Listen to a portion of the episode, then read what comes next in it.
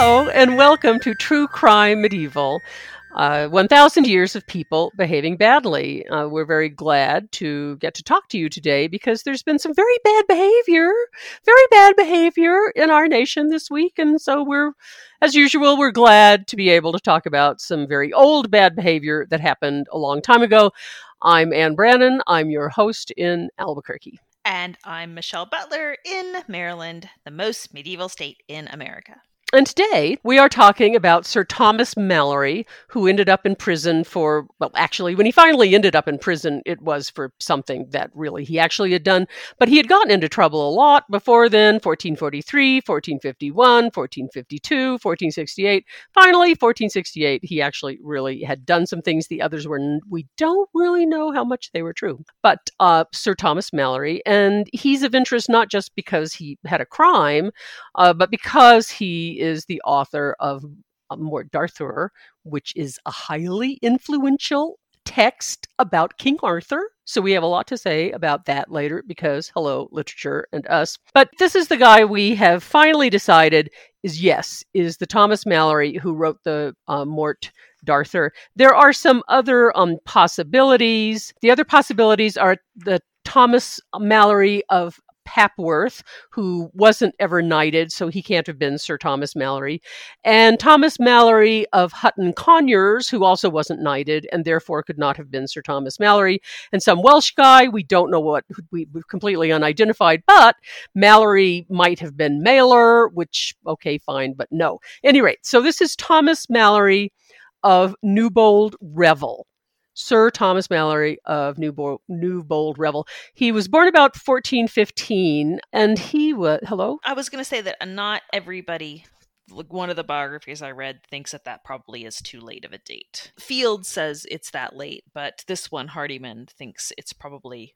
Uh, he was probably born earlier than that. So we don't know really when his birthday is, but we know it was in the very first part of the fifteenth century. It's got to be in that twenty-year time period between thirteen ninety-nine to fourteen fifteen. Well, thank you then. That's sort of a while, but at any rate, it's in there someplace. And he was the son of Sir John Malory, and by the eighth of October in fourteen forty-one, he had been knighted. So he's knighted sometime before then, but that's the point at which we know that he, by that time, he's Sir Thomas Malory. So this is great for True Crime Medieval because it's like, you know, we get a crime and we get Morte d'Arthur, so it's cool. But there is a crime. Yay. He served under Henry Beecham. He was elected to Parliament in fourteen forty-three for Warwickshire.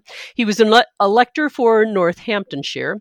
He served on a royal commission for Warwickshire. And in fourteen forty-nine, he was a member of Parliament for Great Bedwin. And then after that, things sort of start to fall apart. As early as fourteen forty-three, he and an accomplice were accused of kidnapping and robbery, uh, robbing some guy named Thomas Smith, though he wasn't convicted for that. By in fourteen fifty-one, he was accused of ambushing Humphrey Stafford, the Duke of Buckingham, who had Buckingham had inherited his mother's lands, um, which were pretty vast, and this included the Midlands where Thomas Malory was operating. And they they ended up in some giant personal feud. It's a really bad idea to get a nobleman mad at you. Yeah, because Malory's not a noble; he's a knight. He's not actually he's not actually an earl. But that that wasn't proven. However, later that year, he extorted money from several people. He broke into a house, he stole some goods, and he raped the woman of the house, and then he attacked her again a couple of months later. And he and his cohorts were ordered to be arrested, but they weren't, and they continued to commit violent robberies and the like. And finally, he did get arrested, and then he escaped. And most of the people, if not all of them, most of the people that he is said to have been attacking were Buckingham supporters. Michelle has more to say about this in a bit. So finally, there was a trial. Yay, there was a trial, actual trial. That was the late summer, August of fourteen fifty-one. And that trial happened in Buckingham's place of power. And Malory got convicted and he was sent to London to the Marshalsea prison. And I want to say some things about Marshalsea because Marshalsea is gone now, but you'll read that it's in London. It, it is where it is, where it was, is now London, but at that point, it was not actually London, it was Southwark, uh, and that was separate from London. And later, by the eighteenth century, it would become, it would house mostly debtors, many of whom starved because they didn't have money to pay for their food, which was what you had to do if you wanted to not die in prison.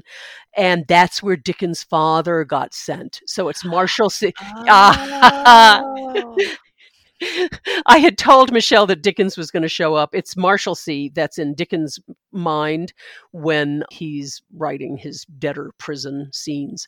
That's what he's thinking of. And it's actually going to going to get torn down in eighteen seventy. So Dickens al- is alive to see that. And he says, good riddance. Yay. So he was sent to Marshalsea. And he demanded a real tri- a retrial with a jury that was made up of people from his county, which seems quite fair, doesn't it? But he didn't get one. But he was released. But then in March of fourteen fifty-two, he was back at Marshalsea. I'm not clear why on this. He escaped, back in prison within a month, released on bail, May fourteen fifty-three. Da, da, da, da, da, da, da. Rob, then he was arrested in Colchester for robbery and horse thieving. He escaped. He was caught. He was taken back to Marshalsea. And final, he, finally, he was pardoned. Yay. In fourteen sixty-one. So he'd been convicted once by that point. Okay, fine. For stuff. Do you want to say something about all that? Because I'm going to get into what he actually, what we know he actually did. But would you like to say something about this early crime spree, which seems fairly dramatic and not so nice? You had something you wanted to say about the stuff with Buckingham and whether or not any of those crimes actually happened? So one of the points that's being made in Christina Hardiman's biography from two thousand five, which which is a nice place to go to have an introduction to Malory. It's similar to the book that I had read about Becket in that it is a historian who is not a medievalist, but a historian who's, you know, competent to go and, and gather all this stuff and read it and, and um, weigh it. And it's published by um, a popular, popular press rather than an academic press, all of which adds up to a readable book because it's intended for a general audience rather than an academic audience. Does it give you citations so you know where stuff comes from, or is it more general than that? There is an absolutely humongous bibliography. Yay! All right. Okay. and there and there are quite a lot of notes as well. Okay, so, good. So I think it is better noted than the, the the Becket one was. Okay. There was an interesting connection with Becket actually that gets mentioned because this this book goes pretty far back and talks about Malory's family to explain where they got their money from before yeah, it talks about Malory specifically. Where did they get their money from? They are descended from Normans, and through uh, a couple a couple hundred years of good marrying, oh. they become a family with some holdings. You know, okay. seven thousand acres. Okay, in the Midlands in in Warwickshire, hmm. which is pretty amazing. But he, here is this really interesting connection with Becket, since we just did Becket. Henry the Fourth, and here I'm just going to start quoting, was the first English king to be anointed at his coronation with a miraculous oil, preserved in a crystal phial enclosed in a solid gold eagle. Only just rediscovered, it had, men said, been given to Saint Thomas Becket by the Virgin Mary herself. Mm, mm, probably so, sure. I'll go with that, yeah. I'm sure that that's totally what happened. Henry the Fourth, the usurper, absolutely did not need to pull a trump card out of the air in the form of a magic oil that Thomas Becket had gotten from the Virgin Mary. What and and we're connecting this to Malory. Tell me, tell me the link. Oh, oh, sorry. the the link the link the link is that um, John Malory almost certainly was having to work hard to ingratiate himself with Henry the Fourth because his overlord John uh, Thomas Holland had just been executed for trying to lead a rebellion um, uh, over Twelfth Night against the newly ensconced Henry the Fourth, uh, who had, who had, you know, the Virgin Mary had actually given yeah. them some oil. Okay, yeah. So, so John Malory ends up having to go fight against the Scots and then into Wales, trying to work work his way back into the good graces of the king. And he was actually imprisoned for a little while. Um, after I know, after Thomas Holland's failed, um, the overlord Thomas Holland's failed um, attempt to capture Henry the Fourth over Twelfth Night, then his John John Malory ends up in prison for a little while in the Tower. In the Tower, under suspicion of having been having been part of the plot. Interesting. So, every everything gets all connected. So, um, yes, but the the crimes the, the crimes that Malory did or is said to have done b- before fourteen sixty-eight. The problem is that he's being charged with these crimes in Buckingham's lands, right? By Buckingham, and he's being charged for harming Buckingham's supporters. And there's some question as to whether or not this actually happened. Is that what you were telling me? Oh, um, yes. The the Hardiman wants to rem- make the point that the fifteenth century is, is, of course, during this time of tremendous upheaval. Right, we start with the usurpation of Henry the Fourth and the almost probable murder. Disappearance of Richard the Second, died of pure grief. Mm-hmm. Uh-huh. And then, yeah. Of course, we slide into the Wars of the Roses by the middle of the fifteenth century. And one of the things that's happening during that time period is the discovery that as the legal structures have grown and become more complicated, they can be weaponized. Uh-huh. So you could indeed, if you were someone who had a great deal of power, get a minor knight arrested for things which he might not have done.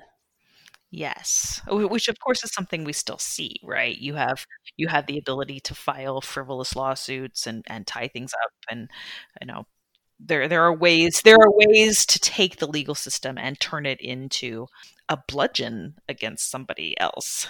And of course, with with the amount of chaos that is going on throughout the fifteenth century, it's it's not impossible to have been on the wrong side of the Wars of the Roses, and even you know earlier than that, and end up in somebody's sights, somebody powerful's sights.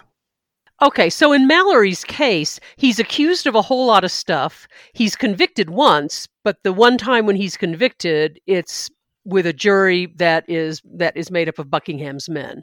So what we know is that he was accused of a whole bunch of things and that he might or might not have done them. So that's where we're standing on this, yeah? Yeah.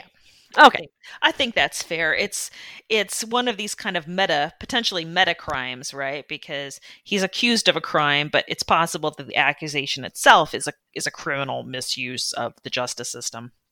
Okay. All right. Okay. So, so we go on, and he's actually pardoned uh, in fourteen sixty-one. Fair enough. That that at the point at which Edward the Fourth comes into power. But by fourteen sixty-eight, he changed from being a Yorkist, even though Edward the Fourth had been the one who pardoned him, into entering into a plot with Richard Neville uh, to overthrow the king. Okay, this actually happened. This hasn't got anything to do with Buckinghamshire. Now we know. So prison again in fourteen sixty-eight, and there were, and then there were a couple of general pardons of. Because we're going back and forth with Lancaster, York, and people are get people switch sides, people get pardoned. There's a lot of flux in here. And if you want to hear more about that, you can go to our podcast on The Princes in the Tower, Part One, where we explain the Cousins' War, which is what the War of the Roses actually is, but I move on. So there are a couple of general pardons, and he didn't get p- pardoned, and he wasn't released until fourteen seventy. Uh, when, which is when King Edward went into exile and Henry the Fourth became king again for a while, and that would, and then he died in fourteen seventy-one, and his marker over his, over his grave, uh, in which was in the in a, in the church, refers to him as Valens Miles, valiant soldier, nothing about anything else, and so. So he actually did do something which he went to prison for rightly, which was really, you're not supposed to be in plots against the king. It's called insurrection and treason, isn't it, Michelle? Mm. Yes, it is. Okay, we're very familiar with insurrection and treason today. Anyway, so, yeah.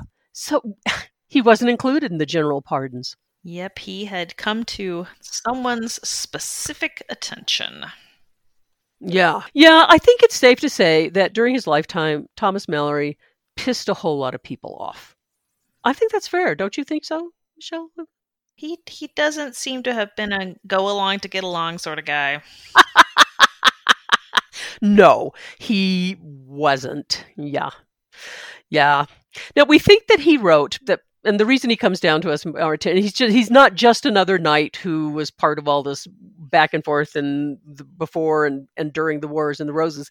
He's also the person that we believe wrote Morte d'Arthur, which probably would have happened while he was at Newgate, not Marshalsea, because at Newgate he would have had access to the library at the Greyfriars Monastery, which was like next door or something.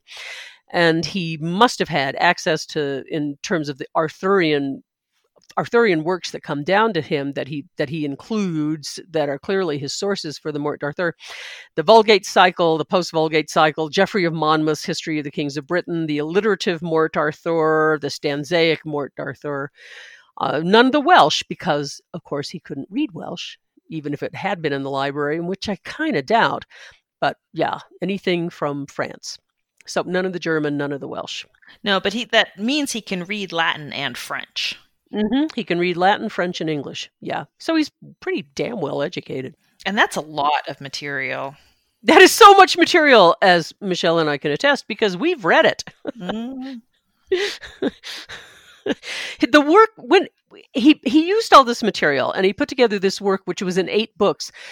We think of it as a, as a thing with some unity, but that may be only because when William Caxton, the guy who made printing a big deal in England, when William Caxton published it, he put it all together as one work.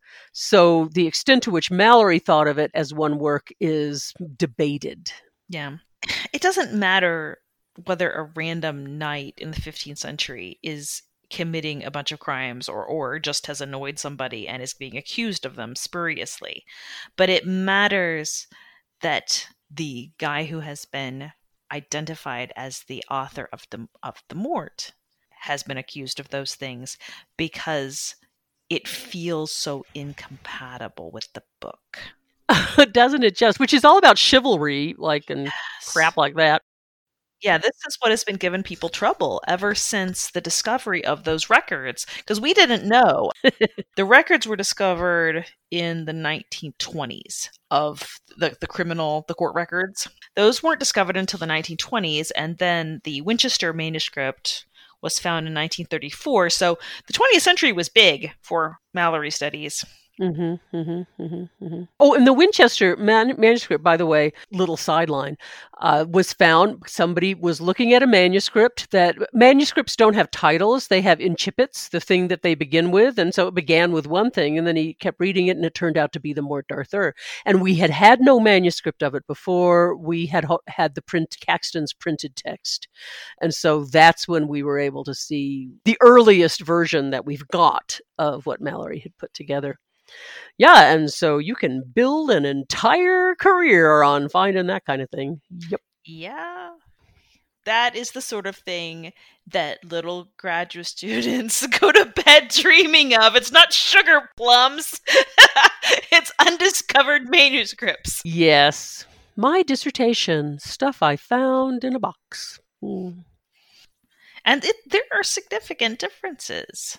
Caxton edited out, not, not, there aren't huge differences in the stories themselves, but there's much more about Malory in the manuscript, because there's several places at the end of tales where he says, no, please play, pray for the author of this work who is currently imprisoned. And oh, yeah, that's how we know that it, he wrote it in prison and not at his house in between incarcerations, because he says so. But all of that had been edited out by Caxton. There's just one uh, plea at the end of the manuscript, or at the end of the printed edition, where Caxton allows that one to stand and, and have the author reach out to the reader and ask for prayers. But in the manuscript, there there's about six of them. Increasingly sad, actually. Well, that may well mean that he had thought of it as different books, because you, you typically would end a book with an exhortation to pray for the writer. You don't yeah. usually stick it in the middle. I think Eugene Venover, um, who edited the Winchester manuscript, used those as markers for where to where to separate it into separate tales. So the thing about the Arthurian legend, it's like, in general, the popular conception of the Arthurian legend is that it's a legend, but it isn't. It's a whole lot of different separate stories that have some characters and plot lines in common or not. Because the Morte d'Arthur is the most ubiquitous and pervasive of the Arthurian texts that come down to us, we tend to think of it as a unified story, but it's not. The first mention we have of Arthur is uh, Nennius's history from the ninth century, but that's not a reliable history, even if it was written by a Welshman. I've got to admit, it's not. And there might have been an actual Arthur, maybe not, but there's no substantive evidence for him, and he's not in any of the histories from the time that he's supposedly living in. He's post- supposedly in a battle that's happening in the sixth century. N- none of the contemporary histories, and we do have them, mention him, which you would think they would if he's that big a deal. But the literary sources start in Wales and Brittany and are completely varied. Sometimes he's a, he's a warrior, he's a superhero, he's connected to deities and fairies, depending on which uh, text you're reading. He's, then he's in some Latin text from about the eleventh century on, as some, in some Lives of the Saints. No, uh, Geoffrey of Monmouth is the first that write that writes substantially of him that we have extant from about eleven thirty-eight. It features him, and it had a lot that had a lot of impact on future tellings. But in the thir- the twelfth and thirteenth centuries, he shows up in romances in French, uh, Marie de France, uh, Chrétien de Troyes, the Vulgate cycle, the post-Vulgate cycle, and And Malory pulls a whole lot of that together, you know, as I say, excluding the Welsh. So all that early stuff just isn't in there at all. But this work has been so pervasive, thanks originally to Caxton, because it got printed.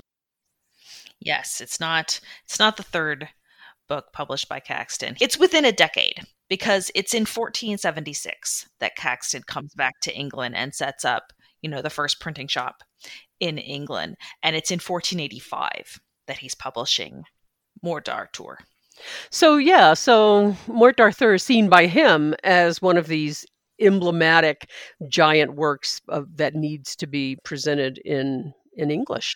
It's, um, it's Chaucer, you know, who was not a living author. He had, he had died in thirteen ninety-nine. So Chaucer was by this point an author with a really big reputation.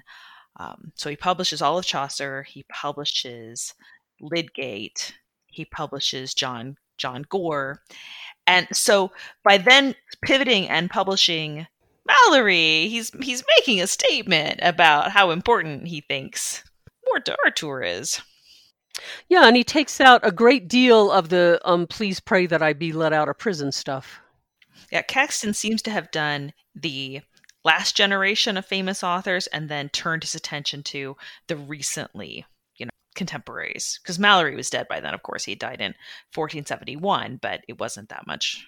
Wasn't that long ago. Right, right, right, right. So most of the Arthurian works which follow use him as a template. It's like, if you know tarot cards, you know, uh, and you go to buy a deck of tarot cards, you are most likely going to be buying a deck that is either the Rider-Waite deck that Pamela Coleman Smith um, illustrated, or one of its clones, because the Rider-Waite is so ubiquitous and so pervasive that that's what people tend to think of when they think of tarot cards. But it's actually fair, you know, it's, it's no, not only is it fairly, there's other systems entirely that you could use. And so Malory's Morte d'Arthur is like that. People tend to think of that as being the template, but it wasn't. He had put some things together. Nowadays, that's what's ubiquitous. And uh, one of the versions that I find most amusing would be uh, T H White's Once and Future King, because among other things, one of the things he's doing, and he keeps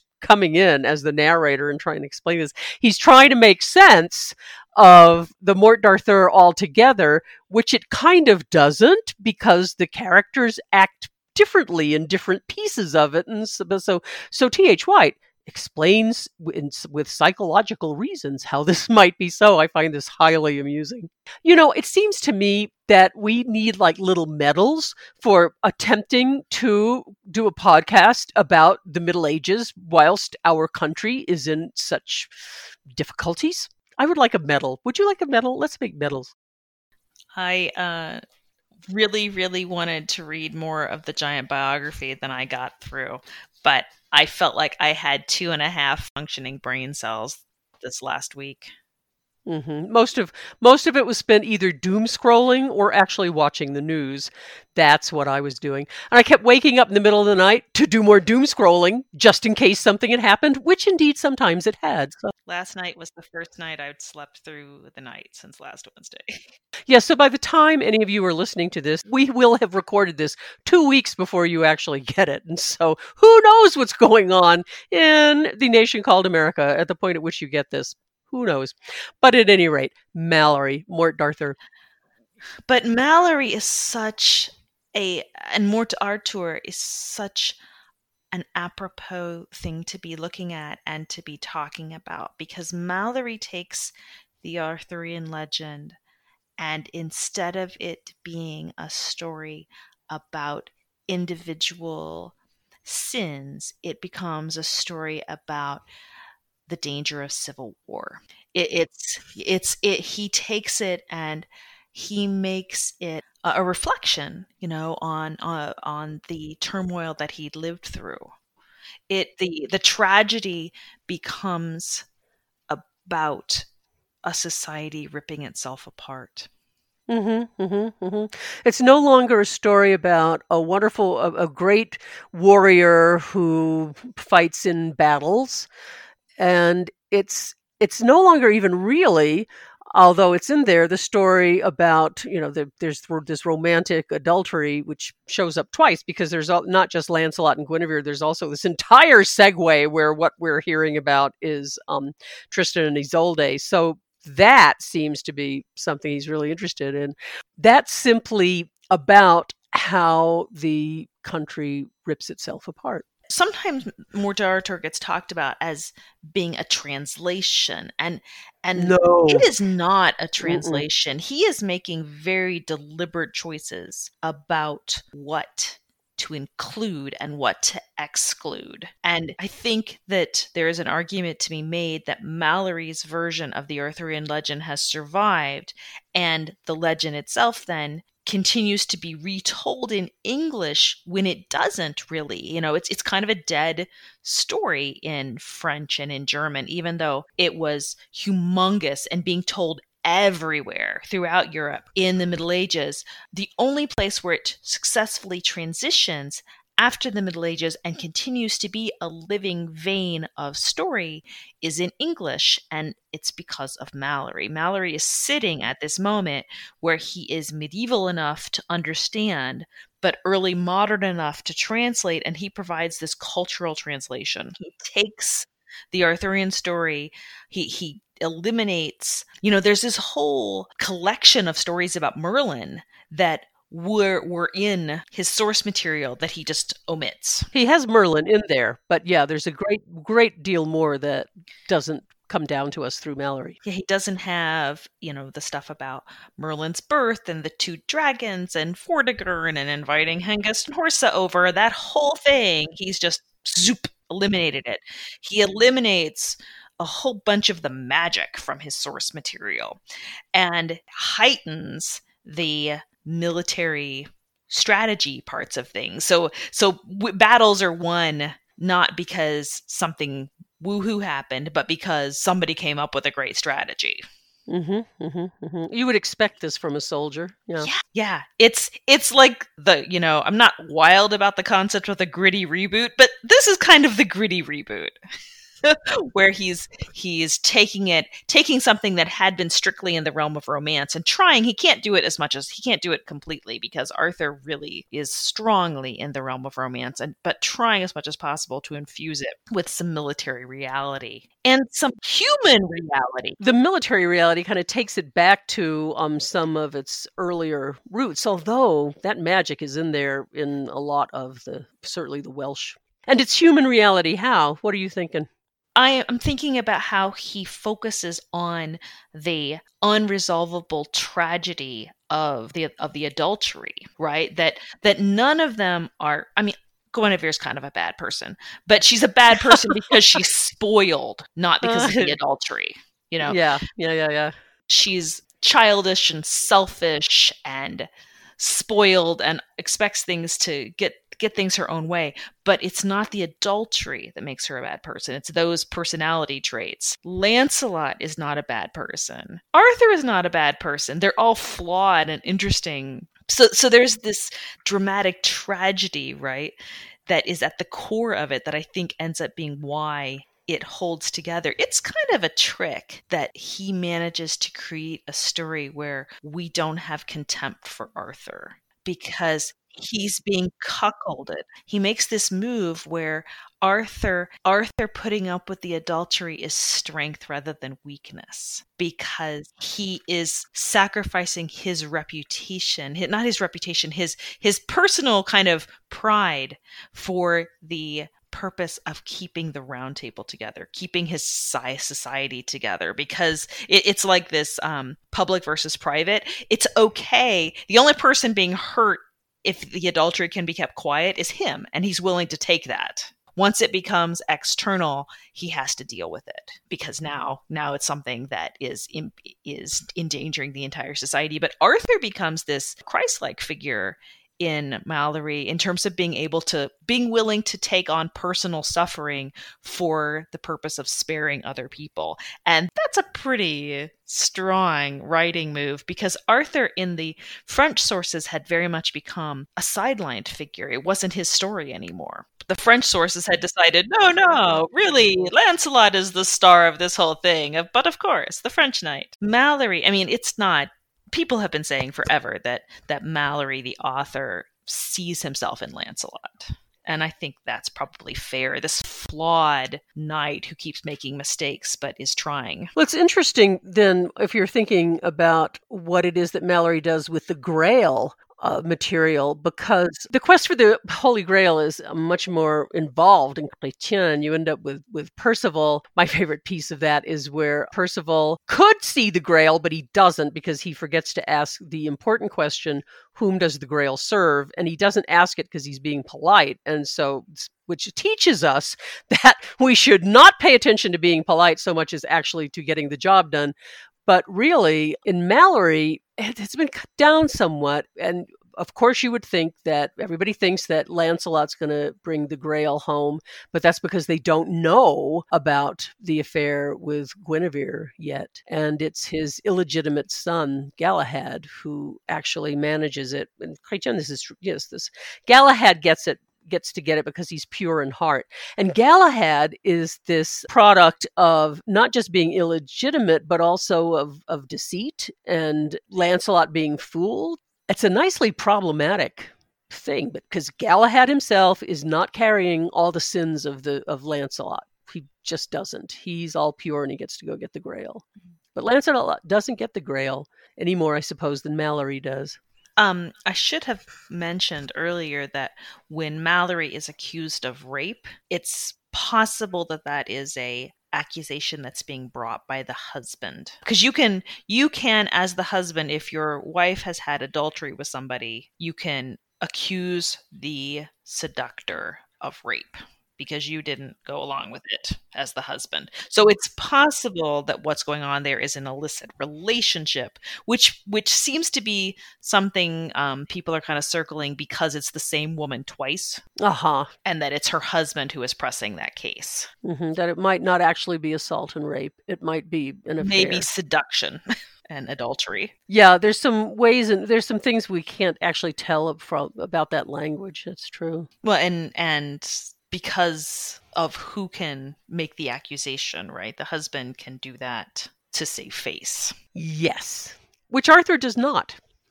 Arthur does not. I can have as many wives as I want, but no, you know, I get I can have as many wives as need be. I'm, I'm paraphrasing here because I don't have my copy of Malory in front of me right this instant, which was an oversight on my part. But he says something like, "Wives are a dime a dozen, but such a collection of noble knights will never be seen again on the face of the earth. So I'm gonna tolerate this rather than break my society apart." Yeah, it's in his hands that the Arthurian legend becomes a story of a society that tears itself apart because it becomes factionalized, and it felt very apropos this week. Yes, it did. Yes, it did. Mm.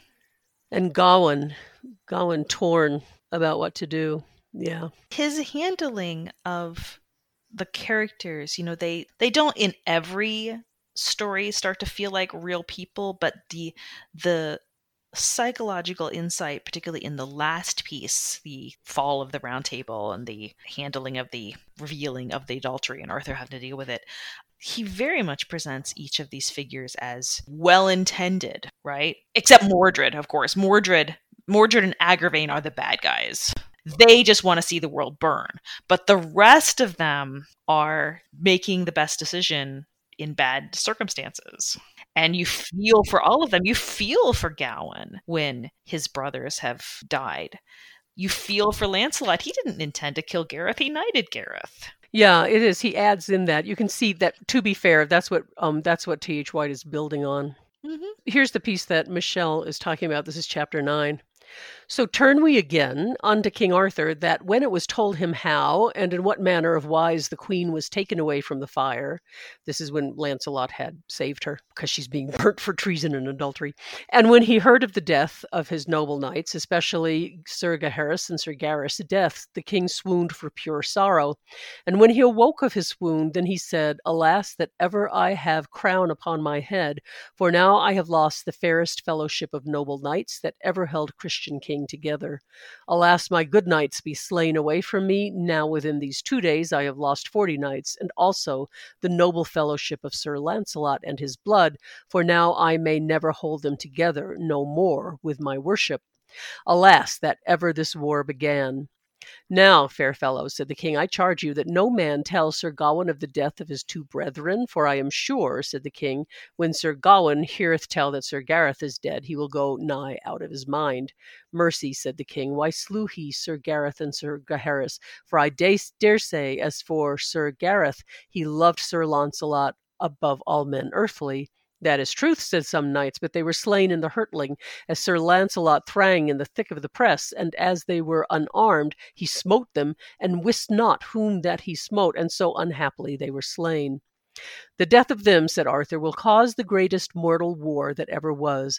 I am sure, wist Sir Gawain that Sir Gareth were slain, I should never have rest of him till I had destroyed Sir Lancelot's kin and himself both, or else he to destroy me. And therefore,' said the king, 'wit you well my heart was never so heavy as it is now, and much more am I sorrier for my good knight's loss than for the loss of my fair queen, for queens I might have enow, but such a fellowship of good knights shall never be together in no company. And now I dare say,' said King Arthur, 'that there was never Christian king held such a fellowship together, and alas, that ever Sir Launcelot and I should be at debate.' 'Ah, Agravain, Agravain,' said the king, 'Jesu, forgive it thy soul for thine evil will, that thou and thy brother Sir Mordred hadst unto Sir Lancelot, had caused all this sorrow.' And ever among these complaints the king wept and swooned." He's really, really brilliant.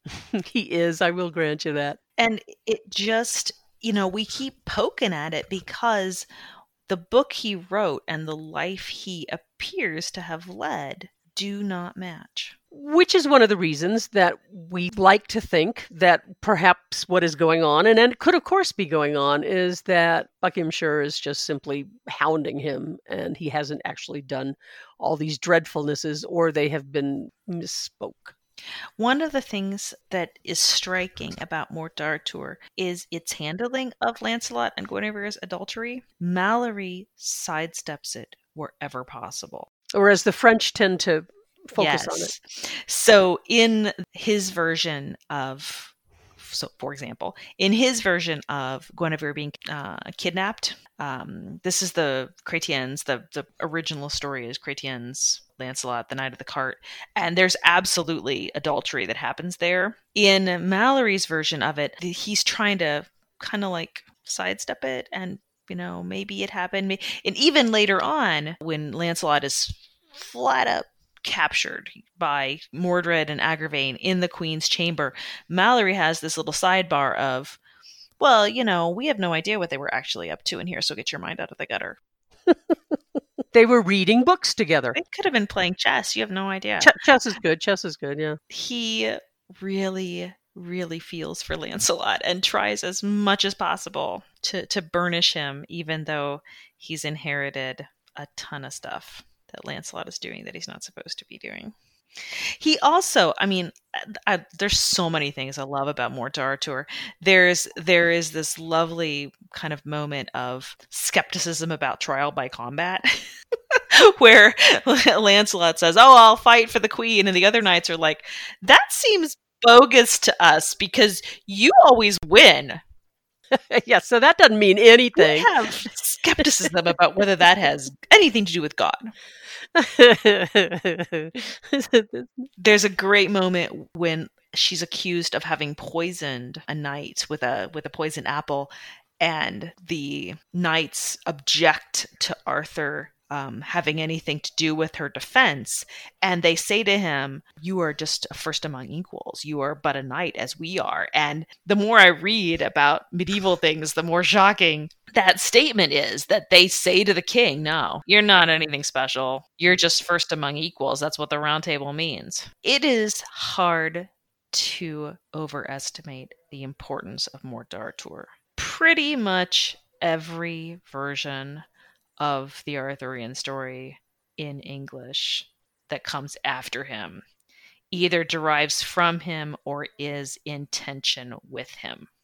Mm-hmm. It's including um, The Mist of Avalon. Yeah. Which seems to not be like Morte d'Arthur at all, but is a response to Morte yeah. d'Arthur. It's all in there. A rereading of it, a reimagining of the original. He's such a huge, huge presence. Yes. And to be fair, it's not just because Caxton printed him. It's because it's a really good book.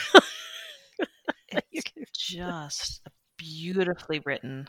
And you can focus on different pieces of it depending on what interests you most. I have a well-thumbed middle grade, middle school adaptation that is almost certainly my entryway into being a medievalist, the one that I had as a child.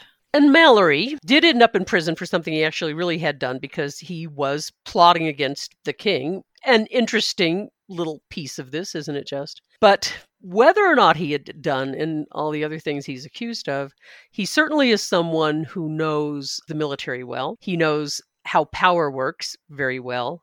He knows what it's like to be incarcerated. He knows what it's like to be out of favor with people in power. And he knows what it is to move against the king. Yeah, he has a, an understanding of the dangers of this kind of conflict. Um, he certainly writes in the in the earlier ver- in the earlier you know some of the earlier pieces like Gareth's story are m- more like the romance that he uses as a as as the the source material, but the end of his book is really very different than a lot of his source material. That mourning for the loss of the um, of of the ideal. And that's that is kind of a thing in the fifteenth century. There's there is this huge, as knighthood is transitioning out of being a military, it's moving from being a military force to being a social force. They're creating this ideal of the Arthurian and are doing more with it as a cultural presence. So there's they're having tournaments that are Arthurian themed tournaments, and I'm trying to think of an I'm trying to think of a an equivalent to this. I guess it's kind of like doing Revolutionary War reenacting, but that's not really that's not really a good equivalent of it. The Arthurian is being used in the fifteenth century as a, as a response to the turbulent times that they are in, as a way to posit a less turbulent past to be used as an ideal to get out, you know, a path out of the turbulence that they're currently living in. It's it's trying to hail back to a a past where we behaved better that didn't actually exist. But what Malory ends up doing is codifying and, and in some ways creating the version of the Middle Ages that is now the cultural version that everybody thinks of. It's interesting because here at the end of the Middle Ages, you have like the beginning of medieval cosplay, because this is what they're doing in the tournaments. They're dressing up like King Arthur. They're they're doing all these things. And Malory is just perfectly positioned to be the translator of that for the later for the later centuries. And it took us a long time to realize that that was less of a re- less of a representation of reality than than than we thought it was, because partially because he's so convincing in his telling.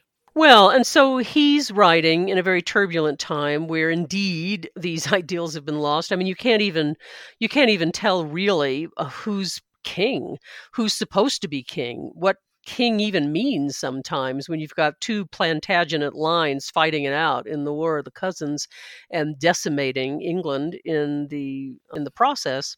Yeah, many of the major battles of the Wars of the Roses are happening right in the Midlands, right where the Malories are living.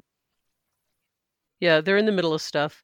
And uh, he becomes someone who changes sides, you know, from one king to another. And to be fair, to be fair, I don't know. They're both sort of, you know, feeble kings. I, Edward's better, I suppose. So there's an ideal there. But, and again, the ideal hadn't been there to begin with. And we'll just end up leaving all this stuff and going into the Tudors. That's what we'll end up with. But they, they try to latch on to some of it and use it. You know, Henry the Seventh names his first son Arthur. He's trying to latch on to that ideal, that concept that had been put out there. Henry the Eighth has still has tournaments that are Arthurian themed. But, you know, you can see the fifteenth century becoming this end of the real end of the Middle Ages, with, with Richard the Third being the last English king to die in battle. So I got a couple of other interesting bits about Malory, if you want to hear them. Do tell. Do tell. We're getting depressed here, guys. We're getting really depressed because we're really... I really yeah. do love the fifteenth century, though, even though it's such a disaster, because it's such an interesting disaster. They're fighting over so many things that are so influential. I don't think we we grasp how many things that are being fought out in the Middle Ages influence the little colony that's created a couple hundred years later over here on the other side of the pond. Yeah, where they're fighting out who's who's more important, the king or the law. We're still apparently having that argument. Apparently we are. Uh, we had thought it was over, but apparently not, uh, alas. Pointing yeah. back to how central that particular argument actually is. So I was... I was surprised when I was doing the research here to find out what things don't exist about Malory. I was absolutely expecting to find tons of historical fiction about him. He's an interesting guy. Yes, very interesting. I was absolutely expecting to find lots of historical fiction focused on Malory. I didn't. That's shocking to me. And I think um, that since since historical fiction is one of the things that you do, I think you should write it. I would like, um, that's my request. Please write me a historical fiction about Malory. Thank you very much. It, yeah, it made my fingers itch. And it, it may be partially because it was only in nineteen ninety-nine that um, P J C Field, who is the world's leading expert on Malory, as a as a topic of study, um, published The Life and Times of Sir Thomas Malory. I remember this book coming out. It was a big, hairy deal to have this book come out that argues persuasively that Thomas Malory of Newbold Revel is the author, when I was first taught Malory as an undergraduate, it was all, well, we're not really sure. Could be this guy, could be that guy. And then this book came out. Right. Yeah. That's what I, that's what I had been taught. We didn't really know who he was. It was just some guy named Thomas Malory and we didn't know. Now we do. We know who he was. Now we do. It was a hard, it was kind of a hard motor scooterist because we did have all those records and it was really causing trouble to try to figure out how he could both write this book of, of courtesy, but also have all of have have this kind of uh, rap sheet. Although to be fair, uh, as we know from Gawain and the Green Knight, uh, the whole concept of being a chivalric knight in King Arthur's court requires that you obey several different uh, laws, none of which actually are compatible: the Christian rule, the chival- chivalric rule, and the military rule, and they kind of don't always fit together. And so really, it just would make sense that he was obeying several different rules at once, and some of them self-serving, perhaps, yes. So nineteen ninety-nine wasn't actually that long ago, so it may be that one of the reasons we don't have that flood of historical fiction about Malory is is that it just hasn't trickled out there yet. You have to get in on this quick. You have to get in on there quick. This is your next job, madam. I'm just saying. Um, I think we need a version that is like that movie about Dickens. um, the the man who invented Christmas, where uh-huh. it is both his life and the characters, and you get to see where he interacts with things that then provide inspiration for A Christmas Carol. I will go along with that, and I'm looking forward to reading it. Um, some, sometimes, dear listeners, I get to read the manuscripts, and so I'm looking forward to this. The other thing that I found out about him, and that I was stunned to discover, is that he has an I M D B page. Isn't that amazing? Because Morte d'Arthur is so often cited as a source for movies, he gets screenplay credit. So screenplay credit, but no historical fiction. I don't know. I think I don't know that he would, wouldn't mind that. And he was nominated for a Hugo in nineteen eighty-two for partial writing credit for Excalibur, for John Borman's Excalibur. Did did he get this Hugo? He did not win this Hugo. It was going to be hard to give it to him. I would have liked to see him at the presentations. That would have been quite interesting. The writing team for Excalibur, which he was credited as being part of, was nominated for a Hugo. I think you are an amazing writer when you get nominated for a Hugo five hundred years after you die. Yes, I, I think that that is true. That is truly an accomplishment, and I'm impressed. The the the Hugo was won that year by um, for Best Dramatic Presentation by Raiders of the Lost Ark, which I can live with. Okay, yeah, okay, sure, right, why not? Yeah, okay. But Excalibur was nominated. It was it was in there. He had a nomination. Yep. Mm. As the source for the screenplay. I'd like to see him get an Oscar. That's another goal now that I have. I want you to write a book, and I want Malory to get an Oscar. I, I I have now I have now goals. That's good. Some of the screenplay credit on I M D B, three of them are for porn. Arthurian, it's porn based on Morte d'Arthur. It's um this I have to actually go back and look at it so I get this name right. I got to get the name right cuz the name is hilarious. God knows we don't want to get that wrong. Excalibur, the Lords of Sex. Uh, there's three of them. And it's not it's not Excalibur. It's like just an X. Excalibur. Excalibur. Ex. Excalibur. Okay. Yeah. Sure. Yeah. Excalibur. So maybe those three credits. You know, we don't necessarily want to point. I to, no. I, I'm going to include them. If we're going to include the credits for screenwriting, we got to include that because that's just how it is. And besides, Lancelot, Guinevere, Tristan, Isolde. I'm sorry, it's all in there.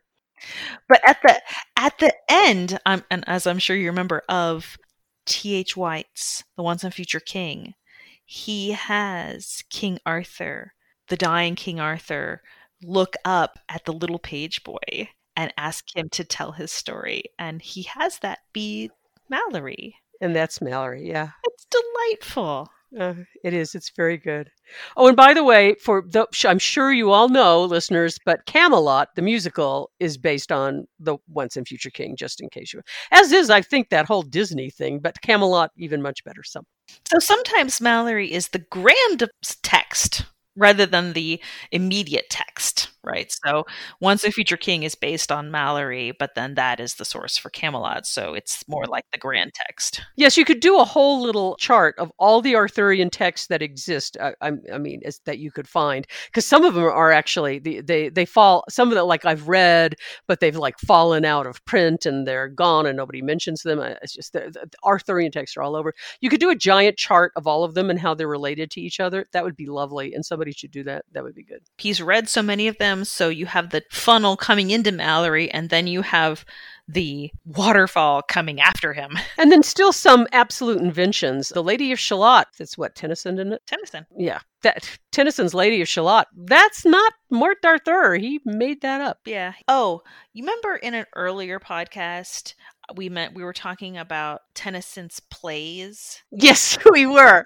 And I wasn't impressed. I had like a brain fart and pretended I didn't know what The Foresters was about. Of course I know what it's about. It's Robin Hood. He wrote a Robin Hood play. I just wasn't, the Robin Hood part of my brain wasn't online that day. Which is unusual, because usually it's right there for you. Mm, we were we were talking about something else and my brain was full.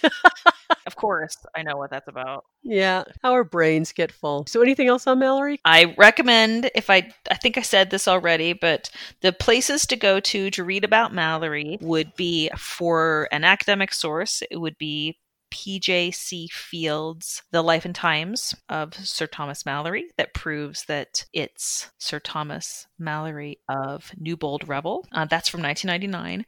And then Christina Hardyman's Malory, the Knight Who Became King Arthur's Chronicler. You know, you have to make allowances with it that it is being written by a historian who is coming to the medieval text. So I think a, there's a couple things in it that are probably a little out of date, although it does. I was happy that she pointed out that he almost certainly saw the Coventry plays. Did he? Of course. They only lived seven miles from Coventry. I love that. Oh, Malory saw the Coventry plays. Yes. But it's a very big old meaty biography that does a lot of contextualization in for the time period. So she talks about how children, you know, so the, the book at the, right at the beginning talks about where the Malorys got their money, how they ended up with seven thousand acres of, of an estate, uh, what sort of things would have been happening when he was born, how babies were christened. I mean, there is there's all this contextualization about time period, as much as about the man himself. I'm going to go get it as soon as we are done recording. And it's very readable. But a medievalist probably going to find something, you know, a few things to quibble with that are no longer how we think about the Middle Ages. But generally speaking, I would say that that's not really going to be a thing. All right. So let's end with this. This is uh, the end of Morte d'Arthur. Here is the end of the whole book of King Arthur and his noble knights of the Round Table, that when they were whole together, there was ever a hundred and forty. And here is the end of the death of Ar- Arthur. I pray you all, gentlemen and gentlewomen, that read this book of Arthur and his knights from the beginning to the ending, pray for me while I am on live, that God send me good deliverance. And when I am dead, I pray you all pray for my soul, for this book was endeth the ninth year of the reign of King Edward the Fourth by Sir Thomas Malory, Knight, as Jesu help him for his great might, as he is the servant of Jesu both day and night. You know what's wild is he was writing Morte d'Arthur. It is exactly contemporaneous with mankind. How likely is it that my two favorite pieces of medieval literature are from that same ten-year time period? They're exactly contemporaneous. Well, the next time that we get together, we will be discussing The Murder of Mabel de Belem. Ooh, I know nothing about that. I'll learn lots of things. So that'll be exciting. And that, that's in Normandy in um, the eleventh century. So we're going backwards and we're going to Normandy. Yay. And this has been True Crime Medieval, where the crimes are just like they are today, but with less technology. We're on Apple Podcasts, iHeart Podcasts, Spotify, and Stitcher. Any place that you can listen to podcasts, that's where we are. Please leave a review. We'd appreciate that. And you can reach us at true crime medieval dot com, where you can find the show notes, which are written by Michelle, the transcripts, which are done for us by Lori Dietrich, and you can also reach us all through the webpage. And you can leave comments. We would love to hear from you. And if you have medieval crimes that you think we should discuss, please let us know, and we'll take it under consideration. And we bid you farewell. Bye. Bye.